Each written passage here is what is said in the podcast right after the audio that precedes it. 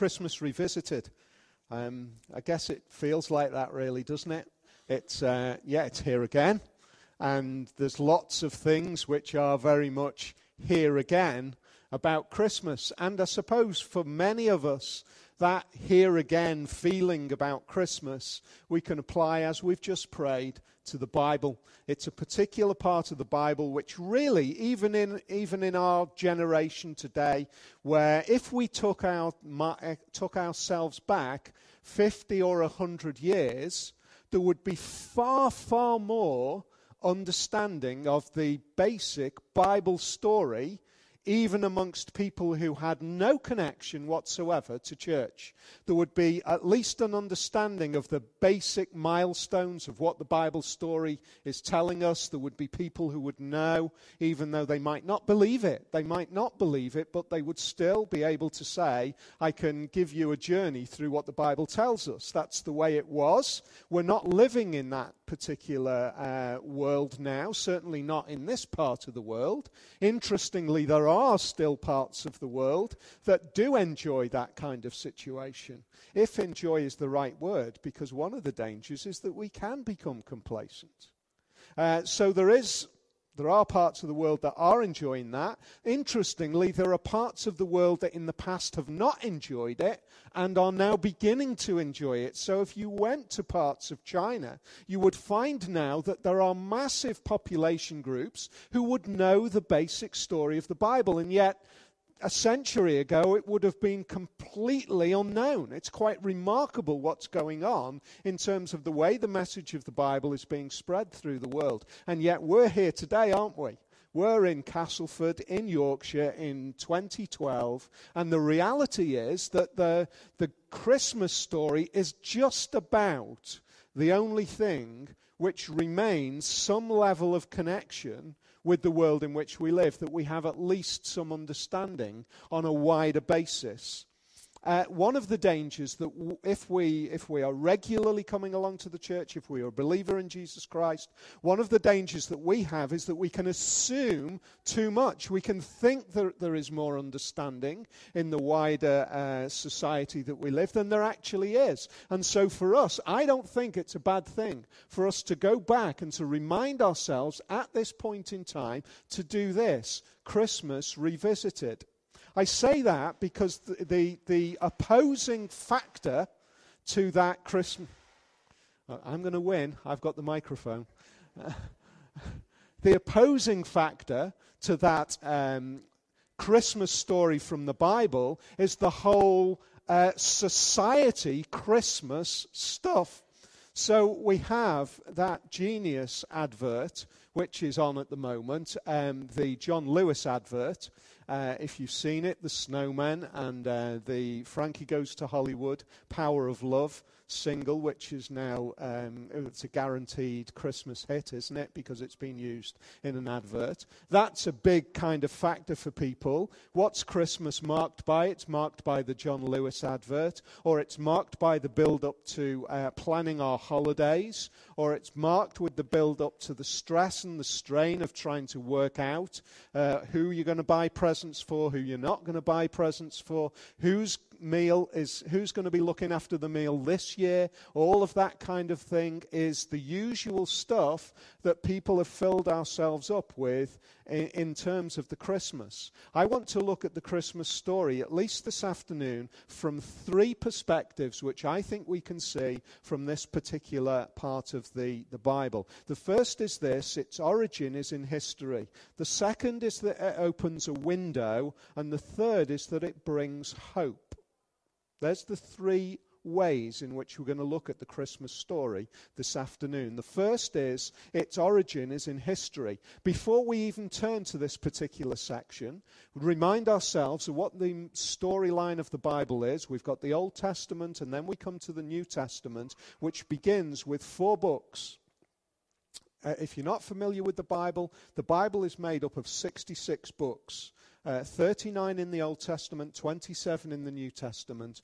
The, the, the split between the two is Jesus. Jesus is the central moment in the Bible story, and he is also the moment that separates the Old Testament from the New Testament. The New Testament, those first four books Matthew, Mark, Luke, and John are the stories of the life of Jesus. Listen how each one of them starts. This is, the gene- this is Matthew. This is the genealogy of Jesus, the Messiah, the son of David, the son of Abraham. That's how Matthew starts his gospel. He's saying, I want to tell you about Jesus, and the way that I'm going to begin telling you about Jesus is to go back and talk about the whole of his family line. Here's the genealogy. This is, if you like, the family tree of this man, Jesus of Nazareth, Jesus the carpenter's son, Jesus Christ, the Messiah, the promised one. That's what it's about. It's about a man who has a genealogy who actually, therefore, exists in history. That's what Matthew is beginning to tell the story through that way. He's saying, look, at, look this, is, this is his family line. This is a historical event. Mark begins his story, the beginning of the good news about Jesus, the Messiah, the Son of God. And from that springboard, he goes on to give a whole uh, layer upon layer upon layer upon layer of description of the life of Jesus. Now, interestingly, the first three Gospels, Matthew, Mark, and Luke, and John, uh, they don't really tell us a great deal about, they tell us what Jesus taught. They used a lot of Jesus' words, but they don't explain much of the implications of what he taught. That happens as we follow on through the rest of the Bible. What the first three Gospels particularly are doing is they are telling us about the historical life of Jesus. Luke begins, Many have undertaken to draw up an account of the things that have been fulfilled among us. That's how Luke begins his. He says, There's many people who've written about what happened.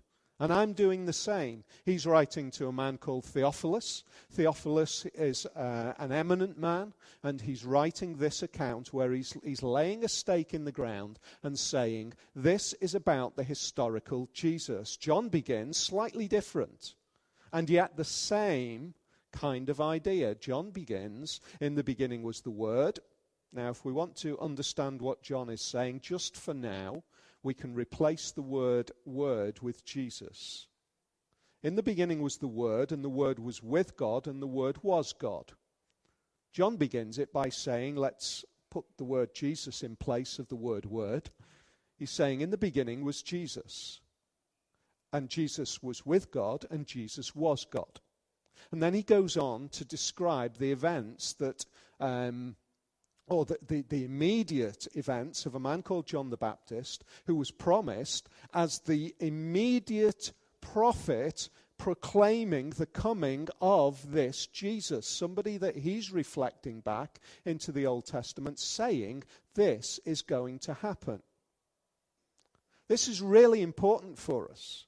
Because very often when we think about the Christmas message, we can get, we can get kind of disappear off into all kind of sorts of philosophical ideas, spiritual teaching, and one of the important aspects that we start our basis for the message of the Bible is that we are looking at a historical event.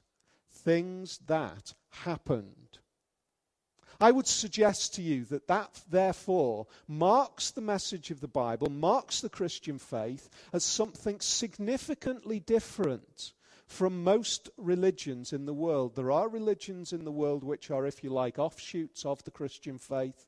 But in terms of the major world religions, one of the things that we see here is that this is rooted in the historical life. It is not a philosophical teaching. It's not kind of spiritual ideas, it begins in history. Let's have a look at how this particular uh, incident begins in history. Christmas begins like this. Well, it doesn't quite begin like this, but we're going to break into the story and begin it like this. There were shepherds living out in the fields nearby, keeping watch over their flocks at night. No matter how you put it, no matter how you look at it, that is a historical event, isn't it? Whether we believe it happened or not is a separate issue.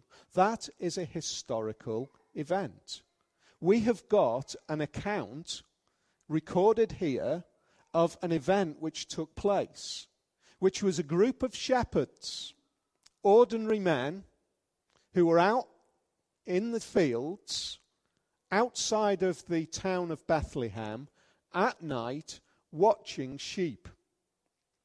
That would be the equivalent to many of our ordinary jobs of today. That's the kind of historical location that Luke is putting this in. He's saying this, this actually occurred amongst ordinary working guys and girls, ordinary people. They were going about their day to day business, they were doing ordinary stuff.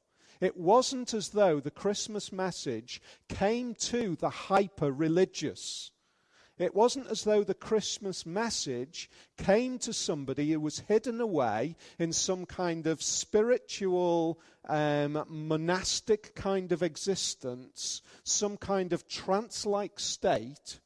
It came to ordinary people who were doing their ordinary stuff. I don't know what the equivalent to being out in the fields watching uh, sheep at night is today.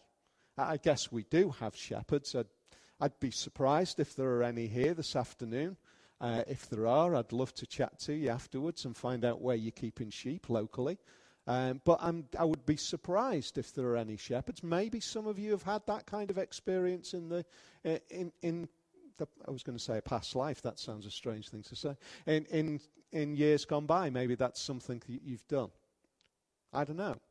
Working a night shift in the factory uh, working on security, overlooking the car park or the office block of a night time. Just a group of guys who are going about their ordinary business, ordinary stuff. That, in a way, if, if we say that the Gospels are, and the message of the Bible is this big picture that it's ordinary life, this locates it day to day ordinary, doesn't it? I, what does that say to you and to me? I think it says a number of things. The first thing I think it says is this I think it tells us that the God of the Bible is interested in engaging with ordinary you and me. Ordinary you and me. Not people who are on some sort of spiritual dimension, not people who are hyper academic, not people who are super intelligent, ordinary people. The God of the Bible locates the beginning of one of the most, well, the most critical part of the whole of the storyline with ordinary you and me going about day to day life. The second thing I think it says to us is that in that ordinariness, in that ordinary life, there is the potential, there is always the possibility for something spiritually dramatic to take place. And I would say that that continues today. I am not suggesting, therefore, that all of us could be expecting that maybe through this week, while we're doing a night shift or whatever it might be, suddenly the sky is going to open and there's going to be uh, a plethora of angels appearing. What I am saying is that the, for every one of us, the spiritual, something more than the now, can break into our existence at surprising moments. That happens. It happens in our experiences. We suddenly realize when we don't expect it that we are thinking about really deep, really significant, God ordained issues in life. And we never had that on the agenda. Have you experienced that? Have you experienced that moment when you are almost shaken because you realize the significance of what is going through your mind, going through your thoughts, going through your emotions at this point in time is not related to something as mundane as keeping sheep or looking over the car park or whatever it might be, but it has eternal significance. Something massive breaks in. That's what we're like as people. We're spiritual people and we have the potential for that to happen at the most extraordinary of times. So, the first thing that we see is that the Christian message has its origins in history, it is real events. The second thing we see here is it opens a window. Look at how it continues, verse 9. An angel of the Lord appeared to them, and the glory of the Lord shone around them, and they were terrified. I would be. I would be absolutely quivering like a little baby wreck if that happened to me at night time out in the mountains. Uh, I remember there was a, a few years ago, probably during the 1980s, there was one of those historical big storms with massive wind kind of swept through. Um, I can't remember exactly which year it was. It would be something like about 86, 87. Um, me and a mate of mine, we were uh, climbing, climbing Scafell Pike out in the Lake District, and we were uh, halfway up the mountain. We decided to camp out for the night. We had a tent with us, and uh, I remember uh, the wind was beginning to pick up as we pitched the tent. Uh, and then halfway through the night, this wind came through and it literally took the tent to bits. The poles snapped while we were lying in this tent. We spent the rest of the night grabbing hold of the tent and dragging it around us and just trying to keep ourselves out of the wind and out of the rain and literally surviving. I'll be honest, for all of the kind of macho talk afterwards, right then, I was scared. And that was something normal. That was just wind. But when it's dark, when there's just a couple of you, out on a mountain, it's a scary experience. What imagine, imagine what you might feel if suddenly something supernatural happens and the heavens open and you hear voices and sounds and see things that you have never believed possible. That's what happens to these guys. Now, that makes huge demands of us today, doesn't it? Because we have a kind of cutesified view of this event. For all it is lovely and cute to kind of have the idea of the, the little angel with the tinsel halo that stands on the top of the school desk and sings the solo during the Nativity, for all that we have that in our minds, and it is, uh, you know, it is a cute, lovely thing to see. That is not what this is about. These guys are scared. Because what breaks in is a realization of something greater than what we see. And that's the demand that this makes of us. It made this demand of them then, it makes the same demand of us today. What do we believe in? What exists? What exists? Is the only thing that exists what we can see, what we can touch, what we can feel, what we can measure? That's one view. I recognize that view. I see and respect people who hold that view for all sorts of reasons. I don't believe that myself. I don't believe that it is reasonable to contain all that we all that we understand, all that we believe in as only the things that are measurable. There is something that is greater in the human experience, in the human knowledge, and therefore I would suggest something which is outside of visibility and yet exists. I think it was C.S. Lewis described it, a great author of the Narnia books. He described it as a consciousness of the other. That's something outside of us. a spiritual dimension. So I would suggest that this moment makes that demand of us.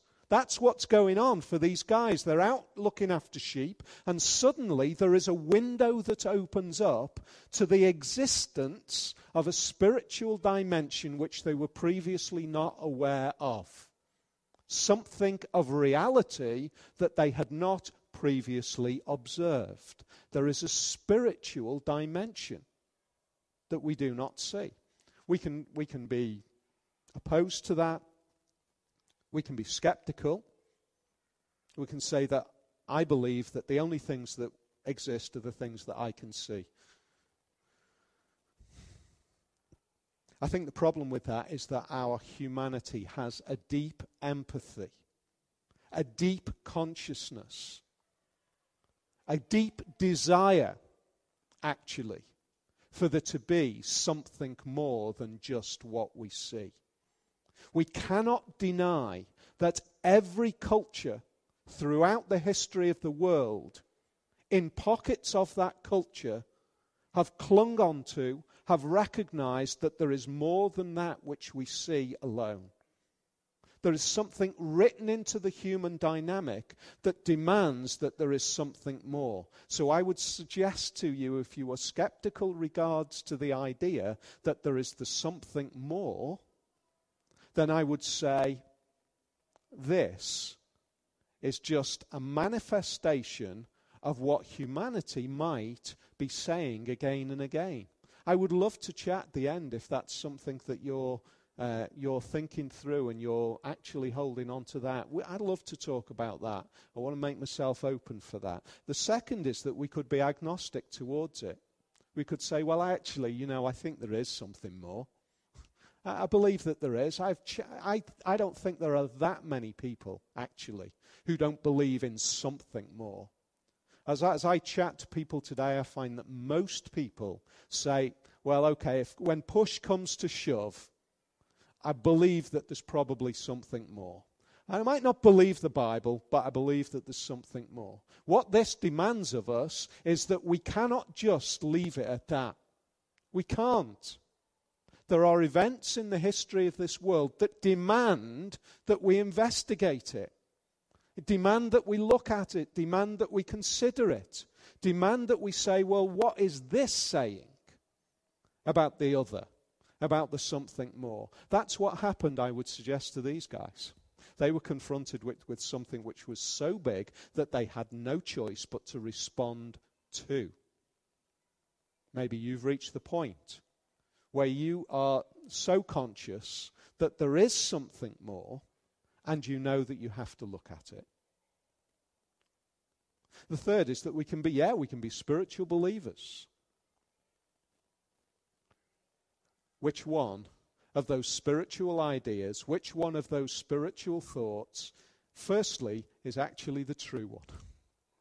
Which is the true spiritual reality?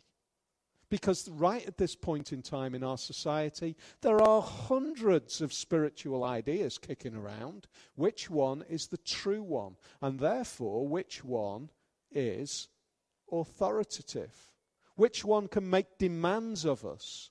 Which one says something to us? What do we see here? What do we see laid out for us in the Bible? As we observe this particular moment is that we see the God of the Bible making connection with this world. That's what we see. Supremely powerful, supremely authoritative. God making connection, preparing for God present. Communicating God present. Why do we have the word Christmas?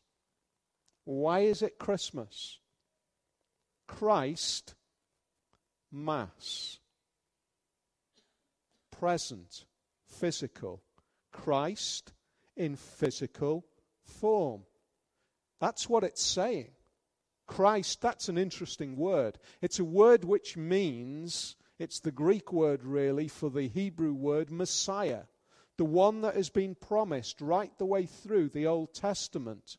What the word is saying is it is Christ present with us. That's an awesome claim. It's saying God present in the world. And God makes known of that presence in the world by this particular event. Do not be afraid. I bring you good news that will bring great joy for all people. Today in the town of David, a Savior has been born to you. He is the Messiah or the Christ. He is the Messiah, the Lord. God in the world. That's the declaration. That's the proclamation. That's the window that opens up and makes a supreme statement. God making a statement to the world by his spokespeople, a host of angels. I don't know what angels look like. I don't know what they sound like, but it's scary stuff. Saying God has come into the world. So we've got an origin in history, we, we see a window open, and thirdly, we see hope in the world. That's what that verse says. Do not be afraid. This is good news. It will bring great joy because today in the town of David, which is Bethlehem, a Savior has been born to you. A Savior. a Savior. I, that word really makes me think in our world today. I think as I look around, our world is faced with a mass of issues economic issues, problems in the Eurozone, problems with global poverty, problems with the distribution of wealth. That's just if we look at economics. If we look at eco- ecological issues, we've got problems of global war- warming. We've got problems of a growing human population. We've got problems of the distribution of food. If we look at health, we've got the challenge of AIDS. We've got the fears of a flu pandemic, which we feel could break out at any moment in time. We have superbugs, which we are fighting against, even in the most advanced of societies. With regards to people, we have racism, we have addictions, we have wars, we have problems. What is a human response? We need to solve those problems, don't we? We need to solve them. We need to find ways. The whole of our political infrastructure is designed to try to solve these problems. And it's not wrong to be looking to solve the problems. But the reality is that don't, we don't need solving, we need saving. That's the issue. Because actually, all of these problems are not the root cause, they're the symptoms of the problem. If you went to the wrong kind of medical advice with a certain condition, they might say, Take this box of sticking plasters and every time you see that mark on your arm, put another sticking plaster over it. Just keep on going. Just keep on going. As soon as you see it break out, just put another sticking plaster over it. If you put the sticking plaster over it, you won't be able to see the problem. You'll be fine. That's a bit like solving the problems. The reality is that the issue is deeper. The issue is that we have broken relationship with the God of the Bible. We have offended him, we've rebelled against him, we have, uh, the Bible uses the word we have sinned against him. The, what does that mean? The, actually, the word sin means uh, missing the mark. It's an archery term. Uh, it's, it's, that's a word that was used in, in medieval writing, apparently. You miss the mark. It's a word that you, you aim at the target, you miss the mark. The reality is that we don't try and miss the mark, we deliberately fire the arrows in the opposite direction. and miss the mark. We deliberately go in opposition to the way that God would have us live. And the result of that is the crisis and the catastrophe of the world in which we live. And this message says there is great news breaking into the world. God present. Not to solve, but to save. Because the reality is, as Jesus comes into the world, as we see it opened out through the rest of the New Testament, is his desire is to become present to save a people so that there can be ultimately an eternal world where all of the issues are solved. But do you see the way the pattern works? Saved first so that the issues can be solved. And when we carry on trying to do all the solving without resolving the need to be saved, we've got a problem. and the great news is that Jesus coming into the world is the Savior, the saving one.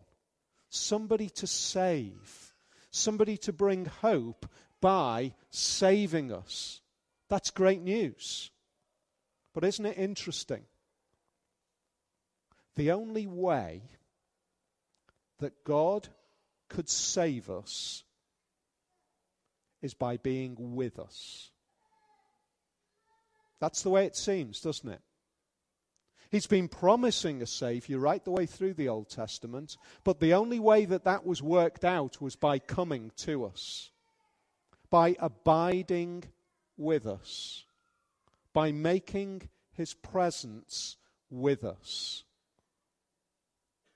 Well, at least that's the way God has designed for it to be. I don't know whether in his mind he could have worked out a different way to save a people. He could have zapped us from heaven one by one without any intervention. He could have maybe done that. But the reality is, he designed this wonderful, beautiful, amazing, dramatic plan of salvation, which he conceived before he even made the world. And he said, The way that I'm going to do it is by coming into that world and dying on a cross. And the only way that I can do it is by coming into the world in the first place, by abiding with a people that need me. What great news that is. That's why it's called good news. Because God comes. It's what we need. More than anything else, we need God with us. More than anything. We need for God to abide with us, to spend time with us, to engage with us, to do things so that we can be saved. Because the reality is that we're helpless.